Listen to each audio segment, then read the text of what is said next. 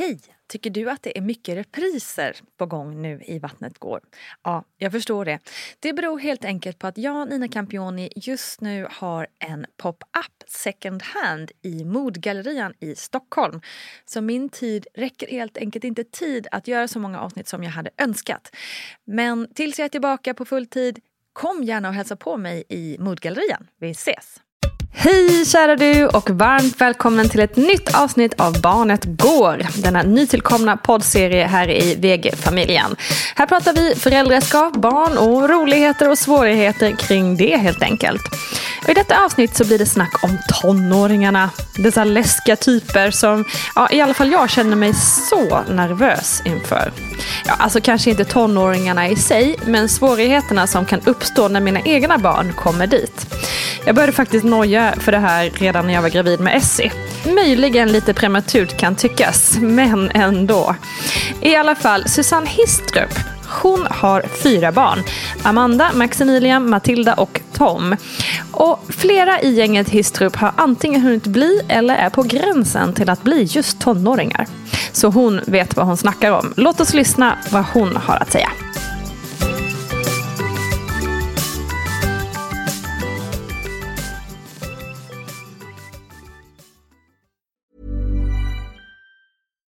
Flexibility is great. That's why there's yoga. Flexibility for your insurance coverage is great too. That's why there's United Healthcare Insurance Plans.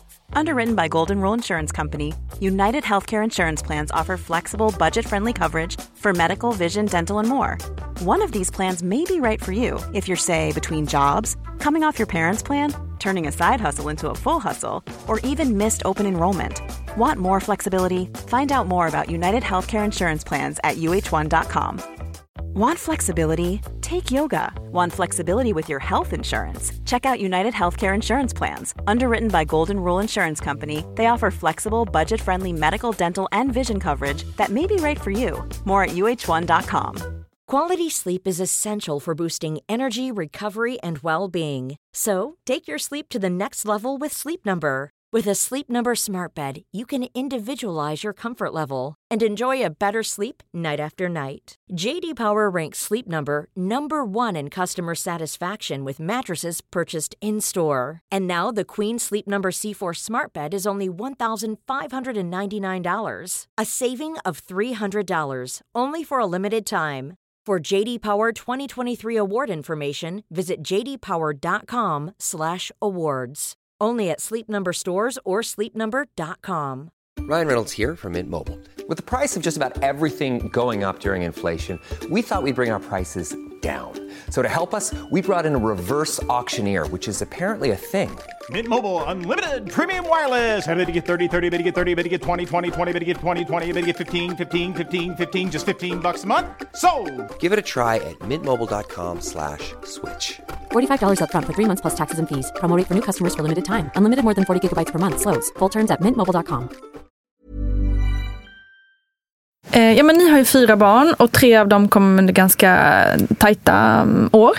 Hur gick dina tankar och hur var era upplevelser kring det här med att eh, barnen blir liksom avundsjuka på varandra? Att stora syster blir avundsjuk på den lille som kommer eller ja, sådär.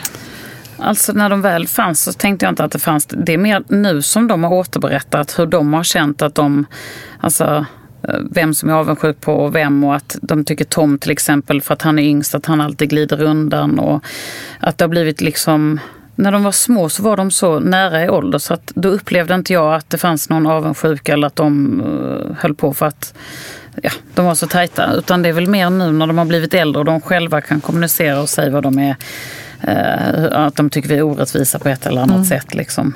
Eh, Det här ordet orättvis hör man ju hela tiden känner jag. det kan vara allt från liksom, om man skulle ge någon veckopeng till, till att om man eh, spelar för mycket tennis med en av dem eller att man gör någonting annat så finns det ju alltid. Har ni något system för det där? Hur det, hur det inte ska bli så himla orättvist? Eller går ni på känsla? Nej, vi går nog mest på känsla och det blir automatiskt. Det är i, i långa loppet eh, väldigt rättvist. Eh, Sen vissa perioder så behöver ju kanske något av barnen en mer på ett eller annat sätt. Och sen så liksom så att eh, det, det liksom jämnar ut sig. Känner du också att det måste vara rättvist? Eller hur, hur ser du på det? Nej, jag tycker inte att det måste vara så öga öga, tand för tand på exakt liksom om, om vi går ut och äter med en att man måste ge samma summa. För jag har ju vänner som om de går ut och äter med ett av barnen, alltså nu när de är lite äldre, säg att det kostar 500 kronor. Då ger de sen 500 kronor till det barnet som inte var med. Mm. Och så har inte vi det. Nej. Utan Eh, ibland är det någon som behöver någonting, skidutrustning och inte de andra för de har sina grejer. Då behöver man inte hela tiden kompensera. Utan så länge liksom det jämnar ut sig så tror jag inte att det behöver vara i sekunden, öga öga, tand för tand. Livet är ju inte 100% rättvist heller, Nej. tänker jag. Kanske kan vara bra att lära sig. Ja. Så, Sådana saker? Ja, ja, visst absolut. och sen kan det vara, jag menar jag själv, alltså jag har en äldre syster och en lillebror. Och mina föräldrars till exempel ekonomiska situation var ju annorlunda när vi kom än vad Erik kom. Så han kanske fick mer grejer eller var med om balla resor som inte vi var med. Och det var ju mm. bara för att så såg det ut då. Det är ingenting man går avundsjuk eller svartsjuk på utan så är ju livet. Mm. Liksom, så att. Precis. En gång berättade du för mig, vilket jag tyckte var fascinerande och eh, väldigt sant tror jag. Nej men du eh, sa att, eh, att ni, er familj eh, kanske upplevs som ganska stränga i jämförelse med era döttrars kompisars familjer kanske. Men att eh, barnen oftast ändå ville vara hos er mm. och hänga. Ehm, vill du berätta mer om det? Ja men alltså det det är ju det här återigen att man ska vara förälder till dem. Att jag är jättenärvarande som mamma men det, också, det innebär att du sätter vissa Eh, regler regler, rutiner och vissa, att man lär barnen att handlingar har en konsekvens om det är någonting. Att de liksom från början um, liksom är medvetna om vad som gäller. Jag tror att man gör barnen faktiskt en tjänst med att ha lite regler och rutiner. Det kan låta trist och hårt men sen har de alltid fått vara med så att Eh, ja, men Amanda kommer i alla fall hem och säger att ja, ni upplevs eh, så stränga för att jag har kortast utetid och eh, du vet, hon tilltalar inte oss med fula ord vilket bekanta till henne kan göra till sina föräldrar för det är liksom oacceptabelt. Det skulle inte hända hos oss. Jag vet inte vad, ja. Um, men samtidigt så sa hon också, men de tycker att ni är så sköna och softa för att stämningen hemma hos oss, det är högt i tak, vi diskuterar mycket med våra barn, det är öppet, liksom alla är välkomna. Eh, så även om man har eh, alltså regler och tider och eh, du vet ett nej ett nej så tycker ändå barnen att det är härlig stämning hemma hos oss. Det känns ju ändå som det man vill uppnå på något vis. Och jag, just det här med högt i tak och att man pratar mycket och så. Det är liksom så en liten dröm för mig och min familj att vi ska ha det på det viset. Har ni liksom, finns det något recept på det? Får det så? Nej, men Johan och jag har alltid diskuterat, han älskar att diskutera. Eh, och eh, barnen, eh, de kan ha vilka åsikter som helst. Vi uppmuntrar dem att liksom gå sin egen väg och tro på sina egna grejer. Amanda, vår äldsta, är jättefeminist och väldigt politiskt korrekt ehm, och tar alltid liksom den ståndpunkten. Och med sin lillebror ibland kan det bli lite diskussioner. Liksom. Eh, men då, nej men jag gillar att det liksom är ett, alltså man pratar, man, de läser tidningarna, de hänger med. Um, och det kan vara om allt, det kan vara i och för sig om vilken hiphopgrupp de gillar nu till liksom vad som händer i världen. olika. Men att man tillåter folk att ha en åsikt och att de faktiskt kan prata för sig. Och började ni med det här, liksom, alltså, nu låter det som att jag menar att ni hade typ strategiskt börjat med det här. Men liksom, har ni alltid haft den tonen till barnen även när de har små, små ja. barn? Att man liksom, mm. Alltså vi har alltid pratat med barnen som att de faktiskt, alltså, det är klart man har pratat bebisspråk men vi har alltid pratat och tagit med våra barn och inkluderat dem som att de är liksom barn och individer och inte bara liksom, ja men nu är det vuxentid, nu får barnen mm. gå bort. Så att de har alltid varit en del av liksom, ja, men våra middagar eller våra resor eller att vi går ut. Så att från att de var små så har de hört liksom oss prata eller mm. diskutera och att man, det är fritt fram att ha liksom åsikter och att det är, är härligt. Men just det där tror jag är ganska viktigt, att man liksom ser på barn som att de också räknas i sammanhanget och inte bara liksom... Men det är så viktigt att lyssna på dem och att liksom bekräfta dem för, menar, inte bara att de är barn utan den individen de är. Och mm. jag menar, som sagt med fyra barn så är de ju, är de ju ganska olika även om de är syskon. Um, och att man hela tiden, det är inte bara en man uppmuntrar att hen ska tycka och liksom vad hennes åsikter är utan man lyssnar på alla och att man verkligen där man bekräftar deras likhet eller olikhet eller bekräftar dem som de är. Och då blir det en ganska varm...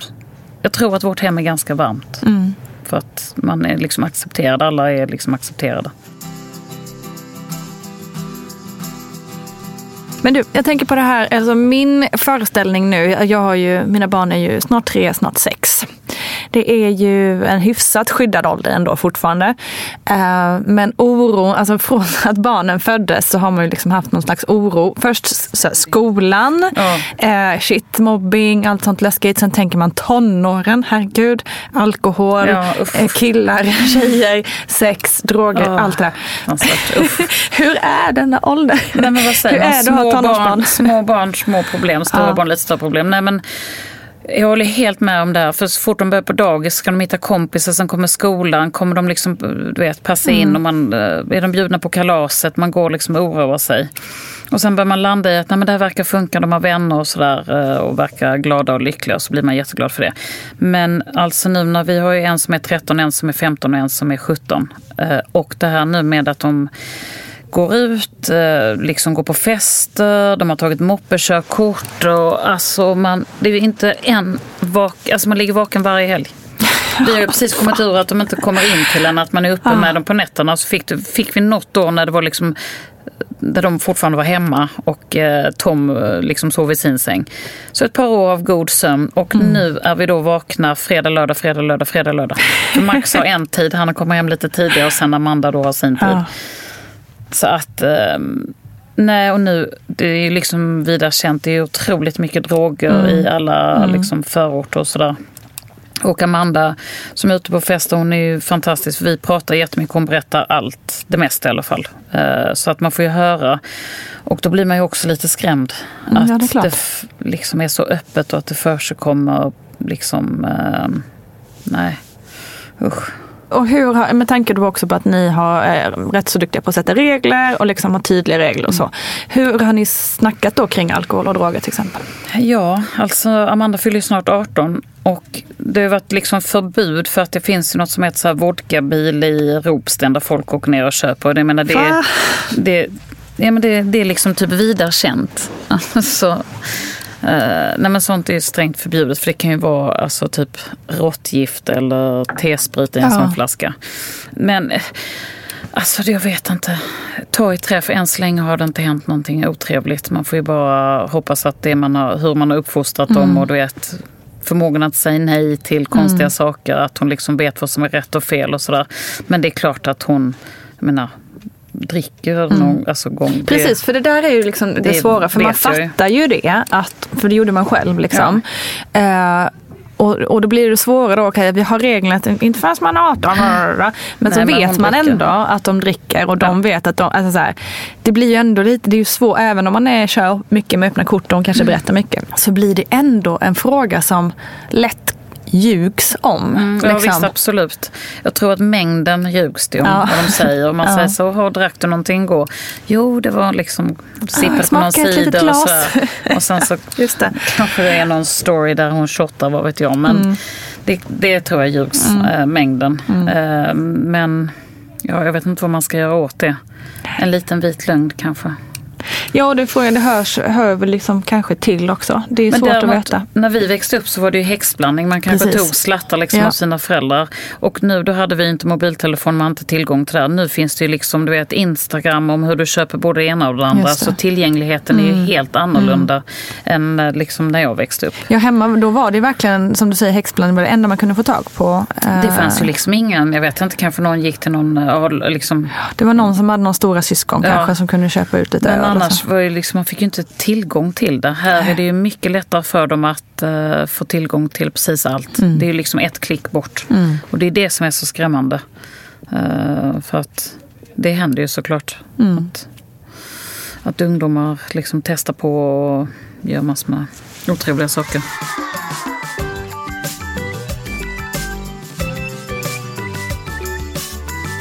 Ja, men det är så intressant det här med liksom äldre barn eftersom man själv inte är där mm. än. Dina åldrar 3 och 6 är en av mina favoritåldrar. Ja. Alltså, alla åldrar har sin charm. Men ja. just 3 och 6 är förbaskat gulligt. De är mysiga. Ja, ja. Det är så mysigt. Ja, jag håller med dig. Det är verkligen det är högt och lågt hemma nu. För Rocco är, han är snart tre som sagt och är bara jordens gosigaste och liksom ganska nöjd med allting. Och så. Medan Essie har kommit in i någon liten nu där hon grubblar lite över döden och lite sådana stora frågor. Eh, vilket ju också är så här, det är jobbiga tankar men det blir också helt plötsligt nya... Alltså det, helt plötsligt så pratar vi Ja. om in, riktigt intressanta saker istället för vad det var för något år sedan. Nej, kanske man med. pratade men kanske inte om saker som man själv som vuxen Nej. kände var så himla intressanta. Så det är kul. Det är jätteroligt. Men det blir roligare och roligare. För att, som du säger, eh, diskussioner och sånt utvecklas ju och man får en helt annan relation till barnen. Mm. Eh, Men därför tycker jag också att varje ålder har sin charm. Eh, Men nu håller vi på att gå igenom att Amanda är 18, du vet hon snart flyttar ut. Mm. Och Johan, han tycker jag bara så här, wow. Och sen när vi då är själva, då ska vi hitta på massor med roliga grejer. Barnen är utflugna och sådär. Men alltså jag är lite mer så här, "Åh, de börjar bli så gamla. Jag vill typ stoppa tiden. Ja. Och ha kvar dem i liksom huset så länge jag kan. Men det är Precis, inte möjligt. det undrar jag också över. Just det här att barnen en dag kommer vilja flytta ut. Och det är ju, det är ju sunt. Ja, det är men, ju sunt, men det, skulle, det vill inte jag. Nej, och jag tampas ju med detta dagligen. Att liksom, gud, nu är hon 18 och bara ett år kvar på gymnasiet. Och sen vill hon iväg och plugga eller sådär. Och Mm. Tänk om hon flyttar till en helt annan stad. det Liksom. vet jag, troligtvis. Mm. Förhoppningsvis kanske Lund då, men eh, annars hon kanske vill flytta till USA eller någon Ja, annanstans och plugga. Då är det ju bara sayonara. Och där tampas jag mycket mer jämfört med min man. Utan han tycker bara så nej men då har vi gett dem redskapen, det ska bli så spännande. Han är lite mer klar. Alltså syn medan jag känner mer så här, åh nej. Åh, stoppa tiden blir lite mer så här, får separationsångest på ett helt annat sätt som jag kan börja bygga upp nu för att om ett par år, vilket är helt Men jag undrar, galet. det är intressant, undrar om det är mer liksom mammagrejen att man har, att man har en annan, just att de har bott i en. Ja. Att man liksom bara vill, för min mamma är ju, eh, kan jag uppleva fortfarande så mot eh, mig och min bror. Ja. Alltså det är Det ju är min mamma över också. 20 år sedan jag flyttade hemifrån. Men det är fortfarande att hon, hennes stora dröm är fortfarande att vi ska bo tillsammans allihopa. Ja, vi gör ju det med min mamma för att hon har ju byggt ett fantastiskt ställe på Värmdö men byggt ett extra hus till Ja. vår familj för att vi ska just kunna vara nära för Ja. att hon eh, vill liksom vara nära oss och barnbarnen och sådär. Så, att, så I feel her. Jag kan tänka mig att jag kommer göra något liknande så att man alltid liksom Får ha dem har sig. dem.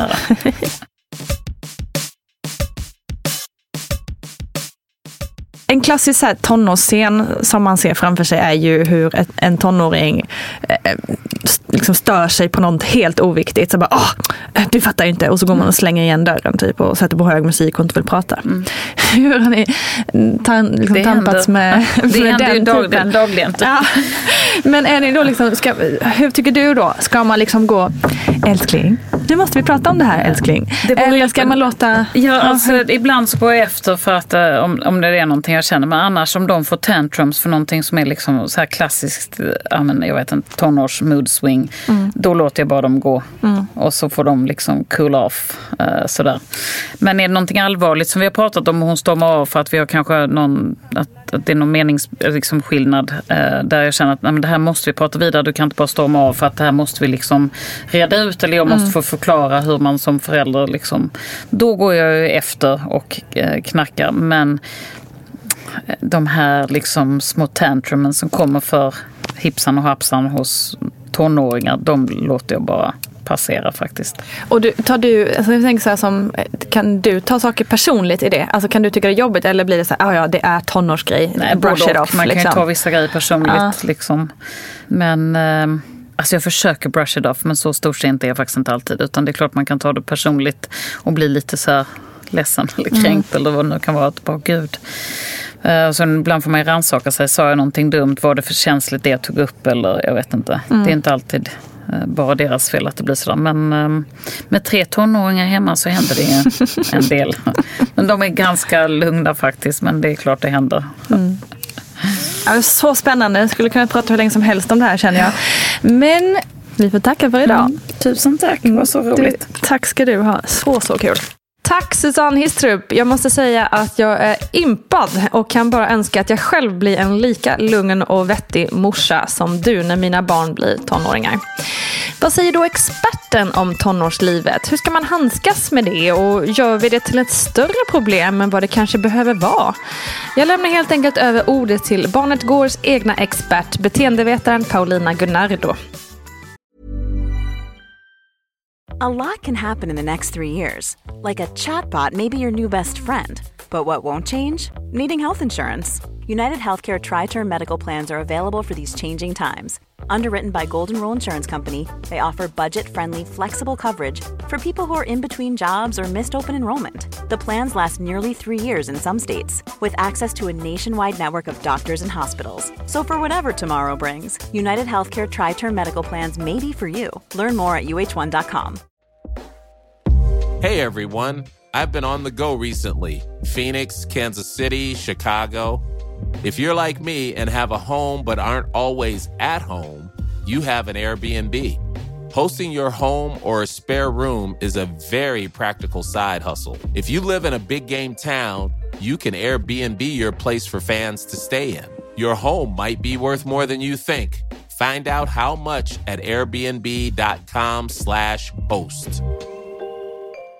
Quality sleep is essential for boosting energy, recovery, and well being. So, take your sleep to the next level with Sleep Number. With a Sleep Number smart bed, you can individualize your comfort level and enjoy a better sleep night after night. JD Power ranks Sleep Number number 1 in customer satisfaction with mattresses purchased in-store. And now the Queen Sleep Number C4 smart bed is only $1,599, a saving of $300 only for a limited time. For JD Power 2023 award information, visit jdpower.com/awards. Only at Sleep Number stores or sleepnumber.com.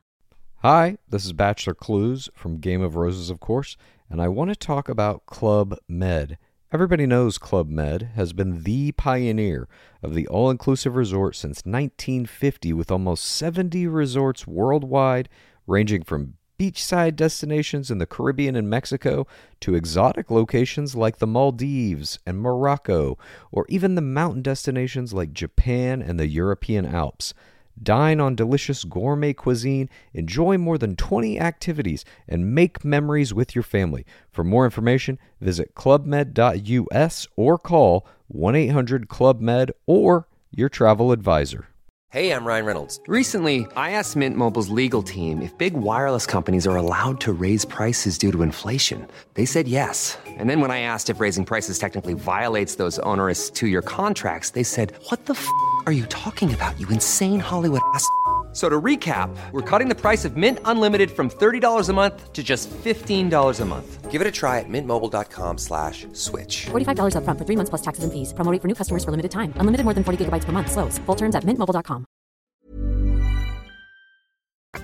Ja, vi pratar mycket om rättvisa mellan syskon här, Susanne och jag. Måste det vara rättvist, tycker du? Ja, alltså jag tycker det ska vara rättvist, men man måste fråga sig vad är rättvisa? Och det är precis det som Sanna också pratar om. Eh, Det kanske inte måste vara millimeterrättvisa. Just det. Och det kan man också prata med sitt barn om. Eh, För att rättvisa det är ofta en upplevelse av att man har blivit rättvist behandlad.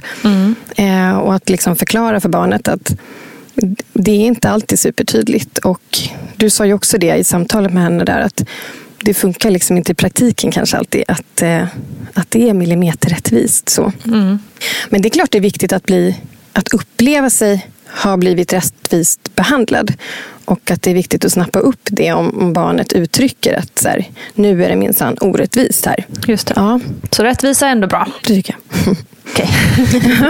Och sen är det olika i olika åldrar också. Det kan vara bra att veta. Att, eh, Eh, när barnen kommer upp sådär i 5-6 års åldern, då börjar de leka mycket mer komplexa sociala lekar. Och då blir regler och rättvisa eh, lite viktigare. Så då kan man få höra det lite mer hemma faktiskt. Att det är orättvist. Eh, och man behöver prata lite mer om det. För då händer det grejer i huvudet. De utvecklas inom det området. Så. Just det, för det känner man ju igen. Mm. Nej, men och sen fortsätter det upp i skolåldern och blir allt mer komplext. Men man märker det liksom med fem sexåringar att de har ett stort intresse för regler och, och rättvisa. Ehm, och upp i tonåren så händer det igen. De kan börja bli intresserade för politiska frågor eller miljöfrågor. Eller man engagerar sig i någon så bollsport eller någonting. Och då får de också upp ett så extra stort intresse för att det minsann ska vara rättvist. Ehm, så. Ska man, alltså när jag tänker i den här lägre åldern där som du sa, 5-6-åringarna. Ska man fråga dem liksom, vad behövs för att du ska känna att det är rättvist? Eller ska man själv sätta tydliga regler tycker du? Både och. Barn har inte lika mycket erfarenhet och kunskap som vi har. Eh, och Det måste man ju dela med sig av till dem så att de, den delen stimuleras hos dem. Men såklart är det viktigt eh, att lyssna in vad de tycker är rättvist i och med att vi har olika behov, vi har olika personlighetsdrag. Saker är olika viktiga för oss. I en lek till exempel, då kan det vara något barn som tycker det är jätteviktigt att vi leker tillsammans hela tiden. Mm. Och sen kan det vara ett annat barn som gärna leker tillsammans men också vill leka själv. Mm. Ehm, eller kanske uppskattar att leka två ibland. För att det, en del barn har väldigt svårt för att leka många och då kan de andra tycka att det är minsann orättvist. Mm. Och då får man ju möta barnet där den är i utvecklingen och, och förklara och eh, eh, berätta hur andras perspektiv kan se ut och hur andra kan tänka eller känna och sådär. För det har de väldigt svårt för när de är så små. Så det kan man prata med dem om. Så stimuleras den utvecklingen så får de med, med tiden bättre förståelse för det.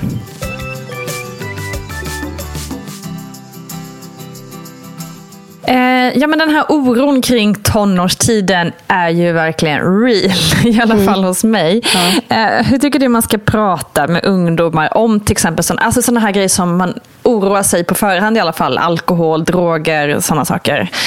Um, och hur rädd tycker du man ska vara som förälder egentligen? Eh, finns det fog för att man är så här nojig som jag verkar vara? Ja, men jag, jag håller med. Jag kan också redan nu tänka på tonårstiden. Eh, och våra barn är ungefär lika gamla.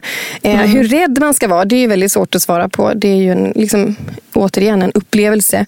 Men däremot hur realistisk man ska vara, det kanske är en fråga snarare. Mm. Och där tänker jag på, bara de här senaste tio åren så har vi fått ganska mycket ny forskning om tonårshjärnan faktiskt. Mm. Eh, och då kan man ha koll på, på tre saker. Eh, dels mm. är det mm. dopaminet. Det är mm. ett hormon och ett signalsubstans som påverkar vår upplevelse av njutning och vår motivation. Så om mm. du har varit med om någonting som du så här, tycker jättemycket om och känner bara det här bara måste jag ha. Just det. Då är det dopaminet som är igång. Och man har i studier av barn, tonåringar och vuxna sett att när de här olika tre grupperna får ungefär samma belöning mm. eh, som kickar igång det här dopaminet och hjärnans eget belöningssystem så svarar tonåringar med mycket mer woho än mm. vuxna mm. okay. på samma belöning. Så. Och Det är ju för att de har en högre liksom, utsöndring av dopamin. Mm. Vilket också gör att man dras lättare till alkohol, droger, nikotin, socker, fetrik mat. Mm. Sånt som kickar igång hjärnans mm. eget belöningssystem. Ehm, så att, ja, de är ju liksom extra sårbara för exponeringen av alkohol och droger. Just det. Och det är viktigt att känna till att man får försöka se till att alkoholdebuten skjuts, skjuts upp om det överhuvudtaget Så mycket blir det går liksom. Ja, men mm. precis. Ja. Mm. Och sen också det vi pratade om eh, efter samtalet med Nina Rung om de främre delen av, den främre delen av hjärnan och tankehjärnan hos barnet. Mm. Eh, den är ju eh, omogen även hos tonåringen. Och där sitter förmågor eh, som riskbedömning, förståelsen för vad saker kan få för konsekvenser, problemlösning eh, och sånt där. Mm. Och det är omoget hos tonåringen. Eh, dessutom så har de en lägre grad av vit substans, heter det. Och det är någonting som, som glider runt i hjärnan och hjälper hjärnan att kommunicera med olika delar i hjärnan. Mm. Eh, och det har de mindre av. Så att de kan liksom inte, de kan inte tänka lika bra som vuxna. De kan liksom inte se konsekvenser som vuxna kan.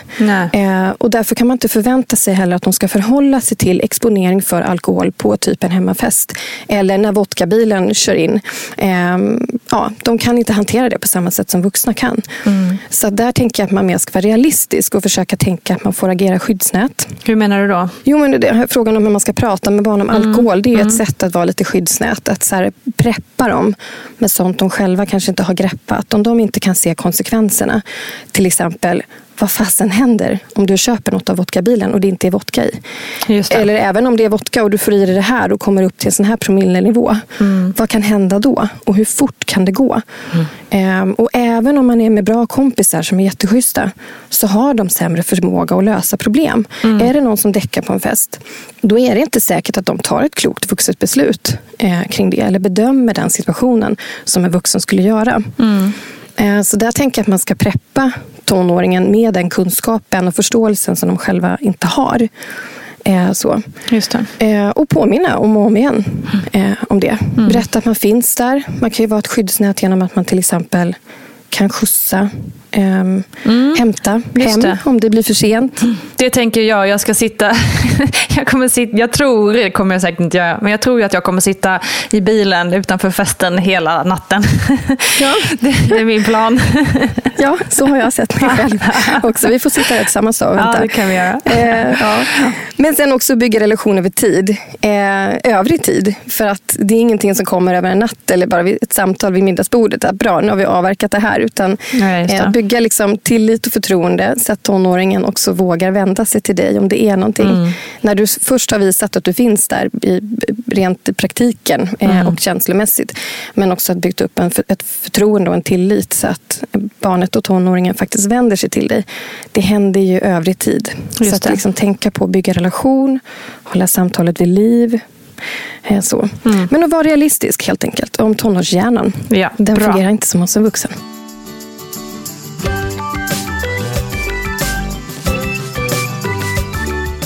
Mycket ska man liksom låta tonåringar så här bete sig när det gäller du vet, så här smälla i dörrar och skrika tillbaka och prata fult och, och så vidare. Så där, eh, som man liksom föreställer sig att många tonåringar gör när de revolterar. Liksom. Hur mycket respekt så där, ska man kräva bara för att man är vuxen och förälder, liksom, tycker du?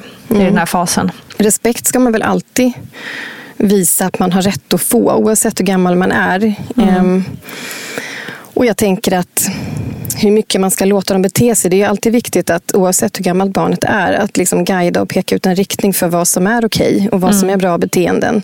Eh, skillnaden i, liksom, mellan föräldrarollen och många andra relationer är att en bra fungerande re- föräldrarelation den står ju kvar. Man står ju kvar som förälder trots att någon smäller i dörren och skriker åt en och beter sig som skit. Eh, skulle någon göra det på din arbetsplats komma till dig och säga hej, god morgon och sen få utbrott, smälla i dörren. Då kanske inte du hade velat jobba med den personen så länge till. Och så var den relationen putsväck. En föräldrarelation står ju kvar. För att den rollen är ju liksom att guida till bra beteenden som får barnet självt och andra att må bra. Liksom. Att lösa konflikter och sådär. Men återigen, den här omogna tonårshjärnan, frontalloben, eh, de främre delen, den främre delen av hjärnan, tankhjärnan, den är inte mogen hos en tonåring. Som den är hos en vuxen och kopplingarna mellan olika delar av hjärnan fungerar inte som hos en vuxen. Så är de i affekt eh, så är det inte säkert att de kan tänka klart kring Nej. det eh, som en vuxen. Och därför kan man heller inte förvänta sig att det inte kommer att smälla i dörren eller de kommer, att de inte ska skrika. Utan det här är ju snarare att hjälpa tonåringen att utvecklas och eh, guida liksom, i rätt riktning så att det funkar i andra relationer, att det funkar sen i vuxen, vuxenlivet. Liksom. Nej, för jag tänker det, det är lätt att man liksom skriker tillbaka, tänker jag också. Alltså det händer ju redan nu när min, min sexåring är ju typ tonåring. och ibland kan ju hon få så här skrik eller liksom så. Och ibland kan ju jag skrika tillbaka. Liksom. Och, och sen tänker man, gud, det där kanske inte var världens bästa Nej. föräldraskap. Eh, men hur, hur ska man, alltså rent praktiskt, eh, ska man reagera när, någon, när ens barn skriker att man är en jävla idiot och går och slänger i dörren till exempel. Då blir man ju vansinnig. Liksom. Jag blir, skulle ju bli det. Alltså, man, så här, hjärnan eh, och vi, vi smittas ju av känslor och det är någonting som gör oss mänskliga. Det är någonting som är, i grund och botten är kanonbra att vi gör för annars skulle vi inte förstå varandra. Vi skulle inte kunna ha så här, sådana relationer om vi inte kunde känna med varandra. Men ibland om det blir såna här känslor, då då smittas vi på ett dåligt sätt. Och Jag brukar säga det, att liksom när barn föds, föds en förälder. När barnet utvecklas, så utvecklas även du som förälder. Och I det här får man en riktig bootcamp i, i eh, personlig utveckling. Ja. I att reglera sina egna känslor. För det Just kanske det. man inte har utsatts för på samma sätt som typ när barnet kommer in i sexårsåldern och hamnar i det som kallas för lilla tonåren. Ja. Plötsligt märker man ju själv, bara, shit vad jag smittas. Sänker jag mig själv till den här nivån? Men att Precis. hitta liksom, den där andningen, eh, profylaxandningen som är så bra liksom, för resten av föräldraskapet, inte bara under förlossningen. Ehm, ja, men att försöka liksom, själv andas, försöka tänka klart. ehm, reglera sina egna känslor, påminnas om att inte smittas av känslorna, påminnas om att barnet är omoget. Ehm, så. Ja, men ska man då liksom typ ta den där eh, klassiska, okej nu räknar vi till tio och så låter vi barnet slash tonåringen, tonåringen sitta på sitt rum en stund och lugna ner sig och sen tar man ett litet så här, du när du pratar så där med mig så bla bla. Alltså så här. Mm. Så tar man ett lugnt samtal i hur man pratar med varandra. Är det vettigt? Det är jättevettigt. För när man är... Jag tog faktiskt själv ett sånt break eh, förra veckan. Jag var jätte, Det brann i huvudet på mig också. Eh, Så jag gick undan faktiskt och satte mig och bara andades en stund för att jag fungerade inte riktigt. Nej. Eh, Och, och det är faktiskt så det funkar. För när vi är i affekt, när vi har liksom en hög nivå av stress, vi är arga, då är ju den här känslohjärnan som sitter i mitten av hjärnan, den är igång för fullt. Och då får vi sämre förmåga att använda sig av de, oss av de främre delarna där man kan tänka klart, lösa problem, ta perspektiv, eh, känna med andra. Det är så rent kemiskt. Och därför finns det en jättebra poäng med att räkna till tio eller gå undan. Låta affekten liksom lägga sig och sen snacka ehm, och mötas. Så. Så en grej som är, är intressant med tonåren och tonårshjärnan det är att de befinner sig i liksom ett hormonellt och kemiskt kaos. Ja. Eh, länge har man ju skylt på tonårshormonerna men det ligger rätt mycket i, i det faktiskt. För att när de här eh, könshormonerna och det liksom sätter igång där under puberteten så samspelar de faktiskt, eller samverkar liksom med, med andra kemiska substanser i den här känslohjärnan. Och det ger effekten att en tonåring lättare än annars i livet får humörsvängningar. Så precis som Susanne sa, där att vissa saker får man liksom låta blåsa förbi lite grann. Ja. Eh, det får lägga sig. För att det är klart att det kan bottna i att det har hänt något eh, som man behöver liksom snacka om. Eh, dem- som man behöver känna till som förälder. Men det kan också vara rätt mycket kemi. Barnet kommer hem, är jätteglad. Poff, så händer någonting och sen smälls det i en dörr. Kemi. Precis. Så, ja. Nej, för det är klart, det är det som är det svåra som, som förälder. Att man, så här, man vill ju att ens barn ska berätta allt. Och har det hänt någonting och då vill, blir man orolig och vill veta. Liksom, så att det, risken är att man tjatar för mycket. Liksom, tänker jag. Mm, ja, men exakt. Så man får bara försöka förlita sig på att, att är det något så, så kommer de berätta. Liksom. Ja, precis. Och i tonåren så ligger det också till sakens natur att man blir mer självständig. Att man rör sig från liksom familjen till vänner till andra viktiga vuxna. Och där kan det också vara bra att tänka på att man ska visa att man alltid finns där som tonårsförälder. Men också försöka guida in barnet, tonåringen, i andra sociala sammanhang. Det kan vara en bra fritidssysselsättning där det finns en kanonbra tränare att vända sig till. Till exempel någon på fritidsgården, någon i skolan. Att man hjälper också tonåringen att identifiera andra viktiga vuxna i närheten. Just det. Bra! Nu sätter vi punkt för den här gången. Tack snälla!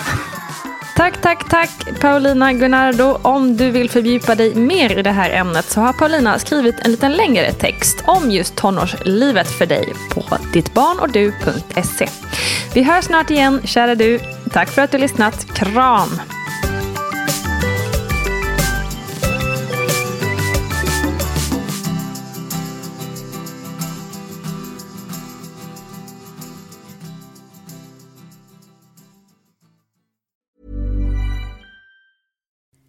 Hi, I'm Kara Berry, host of Everyone's Business But Mine, and I am an all inclusive addict.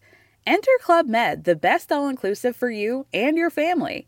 With resorts worldwide, from their family flagship resort, Club Med Punta Cana, to their only mountain resort in Canada, Club Med Quebec, they have everything you need to relax.